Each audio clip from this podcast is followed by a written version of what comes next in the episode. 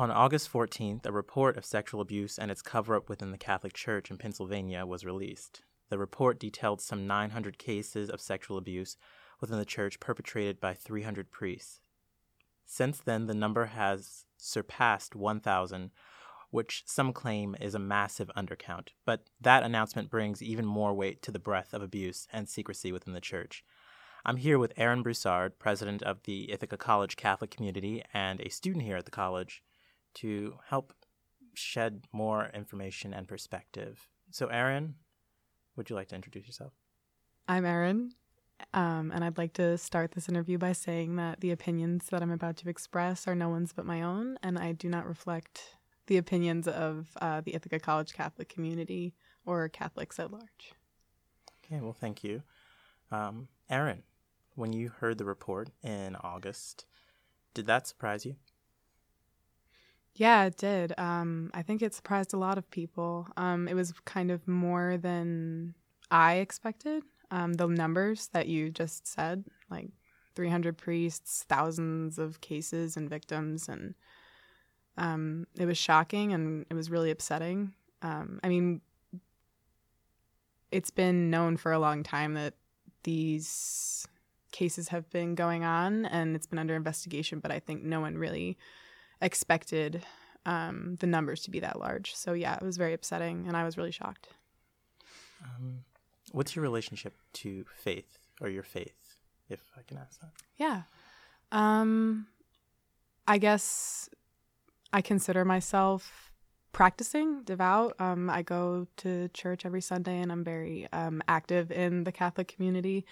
Um, and uh, I'm on like the leadership team, and so I find um, a lot of comfort in the community that's here um, at Ithaca. And I think I'm probably more active in that organization than anything else on campus. Um, and it's allowed me to grow a lot in my faith. Um, so, yeah. And so, where are you from? I'm from Poughkeepsie, New York, mm-hmm. Um, which is three and a half hours uh, outside of Ithaca. So, mm-hmm. three and a half hours and about what, like how far is that away from New York City? New York City, it's about two hours away. Yeah. Yeah.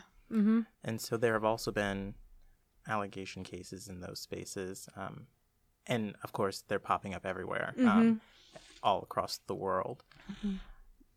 With that knowledge, has that shifted or changed your relationship to the church?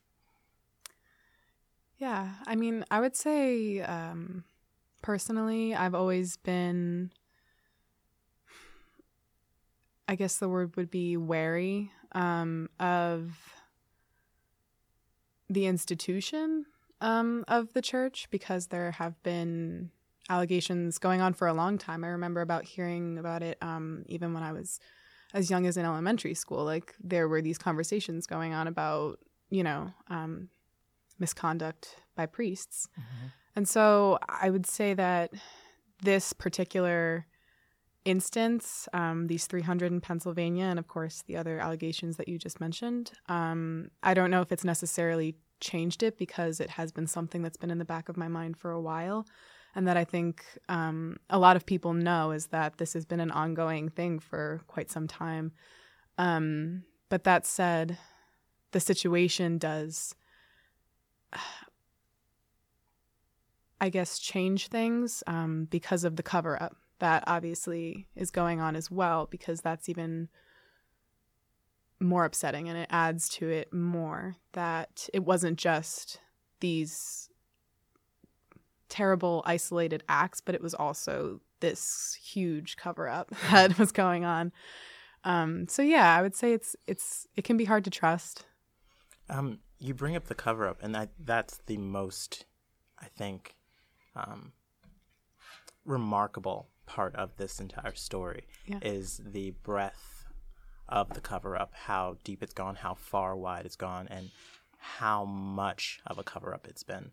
I think, as you were saying, it's been known for years. I think growing up, even I heard rumors. I grew up in my town and I went to a Catholic um, high school for a period mm-hmm. of time, and there were always like rumors or what is it like, um, like tall tales about things that might be happening.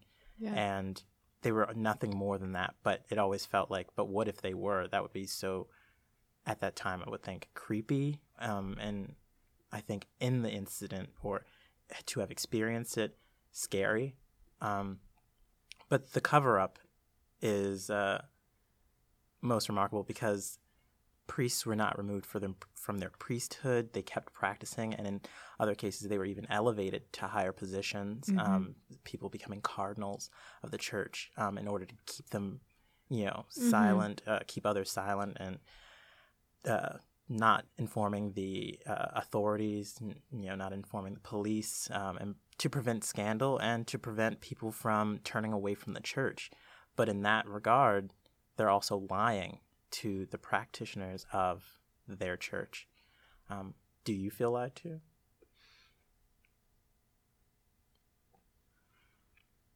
Yeah, I guess in a way it's kind of hard not to feel lied to because um, theologically, like we all consider ourselves part of one body. Mm-hmm. So if you're lying to one person, then you're lying to everyone essentially.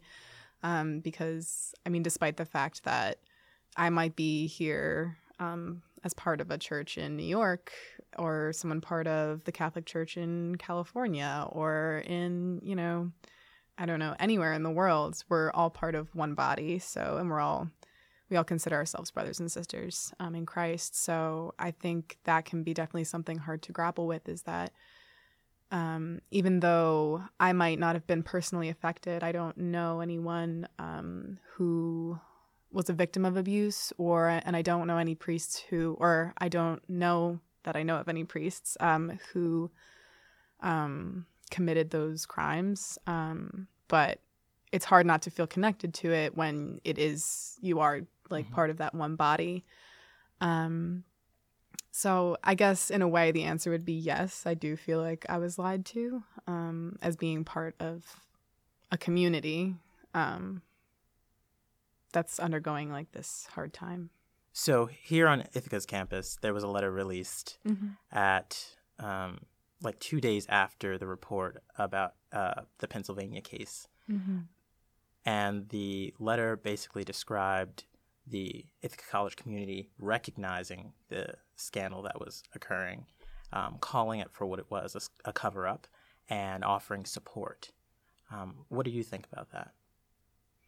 What do I think about the letter? The letter. Yes. Uh, yeah. Um, I mean, yes, I didn't have any part in writing the letter. Um, that was written by campus ministers from Cornell mm-hmm. and Ithaca College.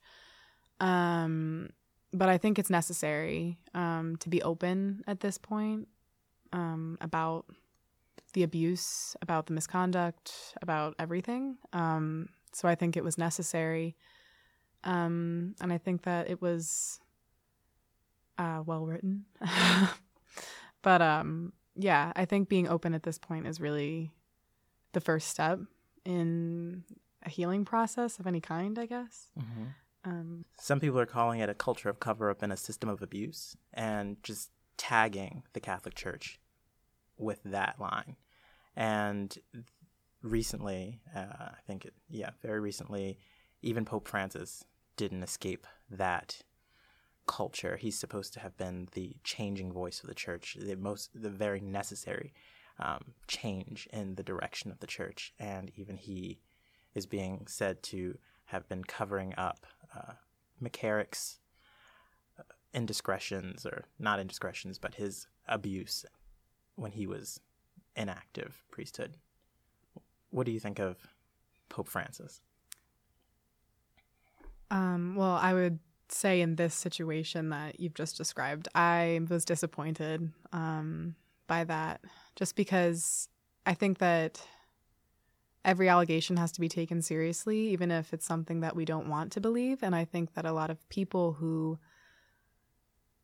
really were behind Pope Francis um, and the kind of progressive thinking that he was bringing into the church, they don't want to believe that these allegations were true um, because they align so much with his ideology.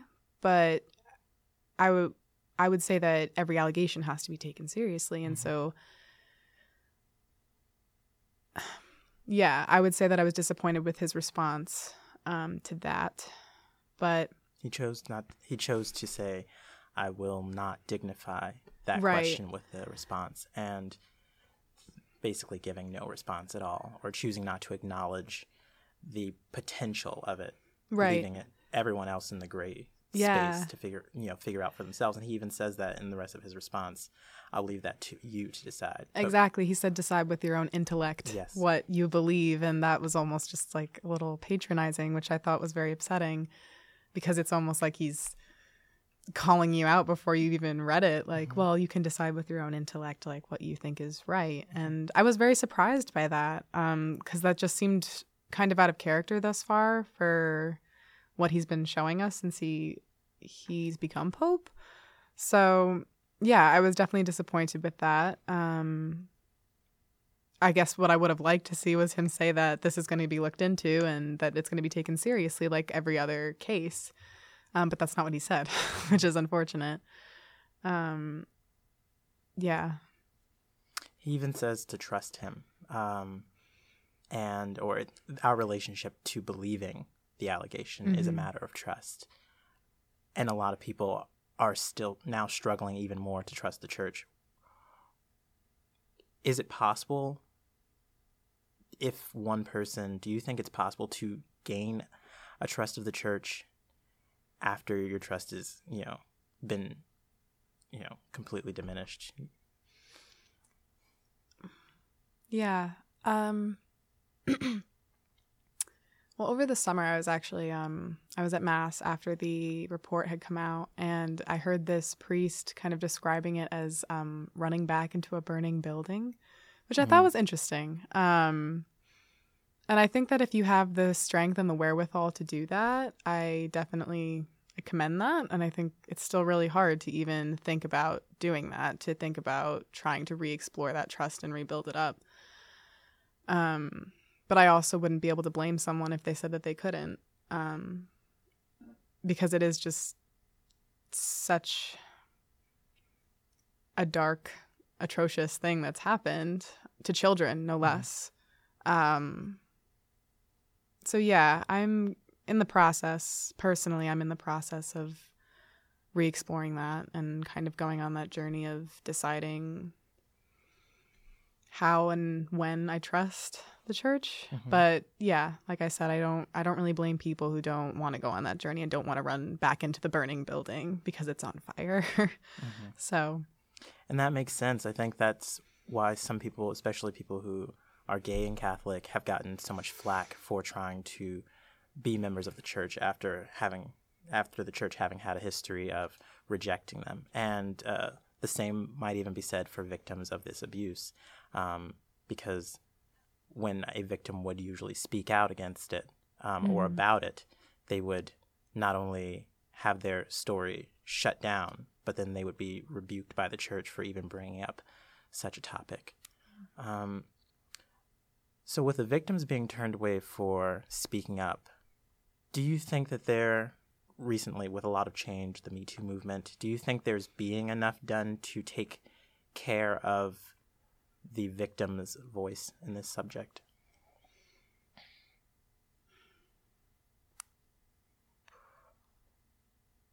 I ask this because the Me Too movement hasn't actually addressed this topic itself. Mhm. It, it's been actually percolating or percolate, percolating about whether or not the reckoning would come when the Me Too Mhm. movement addresses the Catholic Church. yeah. And with the victims and the perpetrators and the church all being the ones to try and figure out for themselves. Right. So d- is your question that like is the Catholic Church making space for the victims? Mm-hmm. Yeah, I don't I don't necessarily know if I can I can speak to that. I don't know if I really know enough about what is being done in that regard. Um I do know that on a personal basis, I think that priests are opening themselves up to um, victims or anyone who has been affected in any way to talk. Um, and I don't really, I don't really know if that's your question. Um, I think there is support being offered, like on a parish Mm-hmm. level, but on a larger level, I really don't know. So I don't really know if I can speak to that. Um, if I know if there's enough being done, I don't know of anything right now. Mm-hmm. But What Yeah. about people who might say, why would someone, especially someone who's experienced some sort of abuse go to the Catholic Church to seek any help. And this means like abuse in any kind of case, abuse at home. Now people may not feel that they can turn to the Catholic Church um, for support um, right. or abuse in relationships. Um, so the Catholic Church is kind of in a place where they can't necessarily offer that kind of support. Yeah, I think that's definitely a valid criticism. Um, and I would understand um, if someone didn't feel safe going um, to the to the Catholic Church to seek any kind of support. Um, I would say that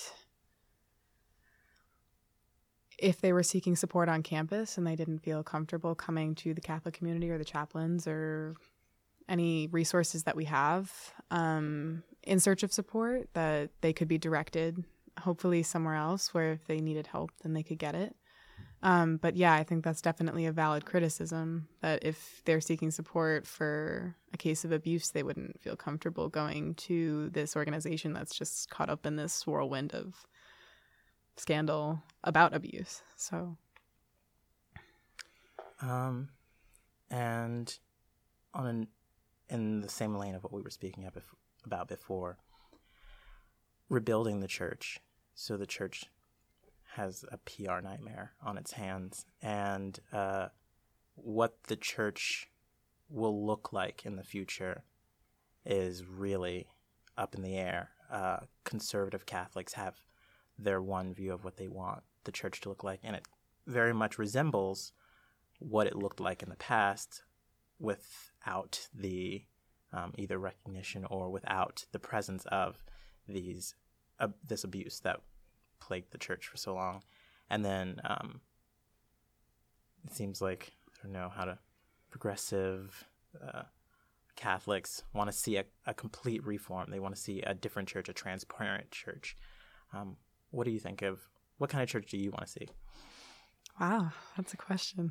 um, yeah, I would like to see a church where it's possible to have conversations, mm-hmm. um, because I think even those terms like conservative Catholics and then progressive Catholics, or I guess maybe even like left wing Catholics, you might call them. Um, it's just hard because I think also a lot of people don't really want to acknowledge that those separations exist because they want to keep politics out of religion. But I would say that those those boundaries do exist and that it's not necessarily political but just more even ideological or theological that there are people who are more conservative and they don't really want to see a lot of change um, because the catholic church believes that they transcend time and that they shouldn't be changing with times. And then you have people who are more like, no, we do need to change with the times and we need to be acknowledging these things that are happening and these changes that are happening and bringing people in as opposed to shutting people out.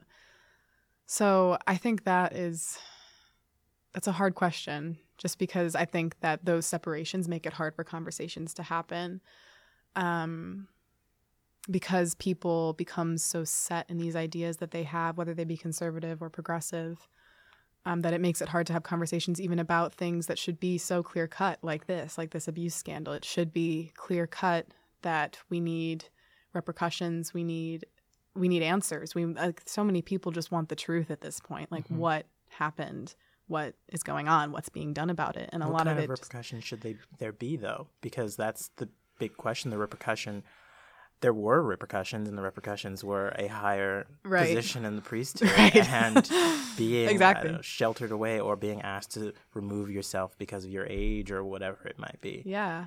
Yeah. So that's actually a good question, too. Um, I would say, personally, I believe that they should be criminal repercussions, just like anyone who commits a crime. It doesn't matter if you're a priest or not, you're also still a citizen. Mm-hmm. Um, and anyone who would commit that crime would be able to expect jail time, like uh, you know, that kind of label forever, like a a label of a, a pedophile. Mm-hmm. Um I think also that I mean this is also something that's controversial because it's sort of believed that when you are a priest you can't never be a priest again mm-hmm. because it's um what's called like an indelible sacrament.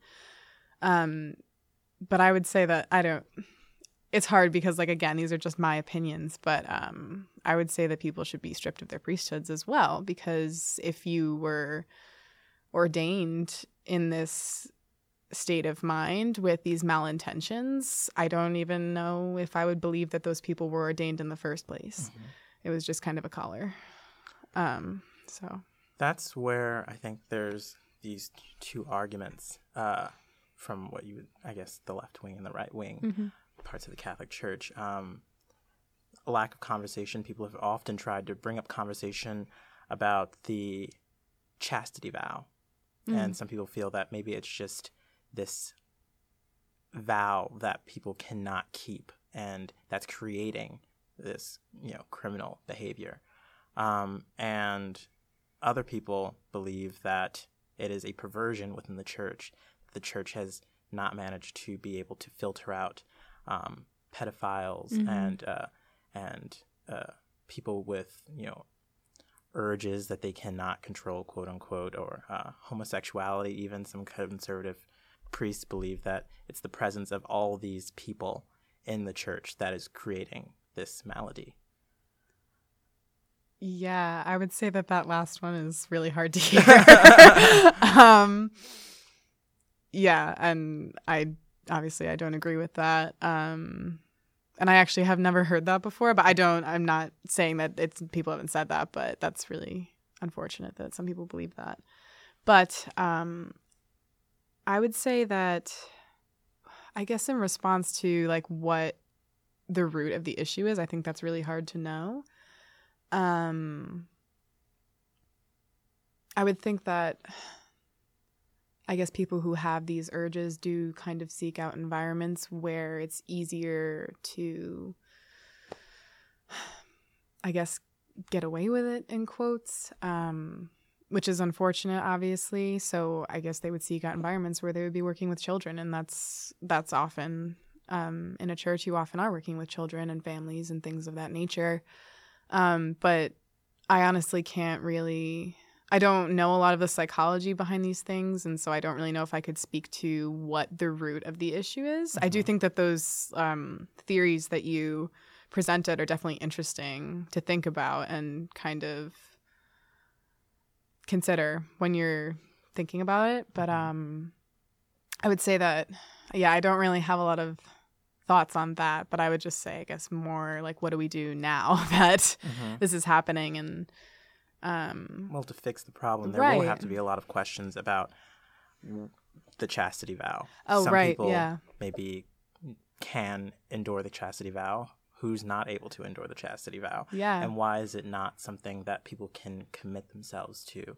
What does that say about human nature or mm-hmm. um, religion and spiritual practice or uh, perversion within the church? Well, what kind of perversion, quote unquote, would they be speaking of? And is that something that we need to uh, really we something we really need to address if it's going to cause such a problem? I know that when Pope Francis first said his, you know, most popular quote, um, "Who am I to judge?" That caused outrage among some Catholics who thought you are the Pope. That's your job. yeah. Um, and so that may be another, you know, thing is that some people are not prepared to, are people not prepared to see the change in the church? So who is the church changing for? Yeah.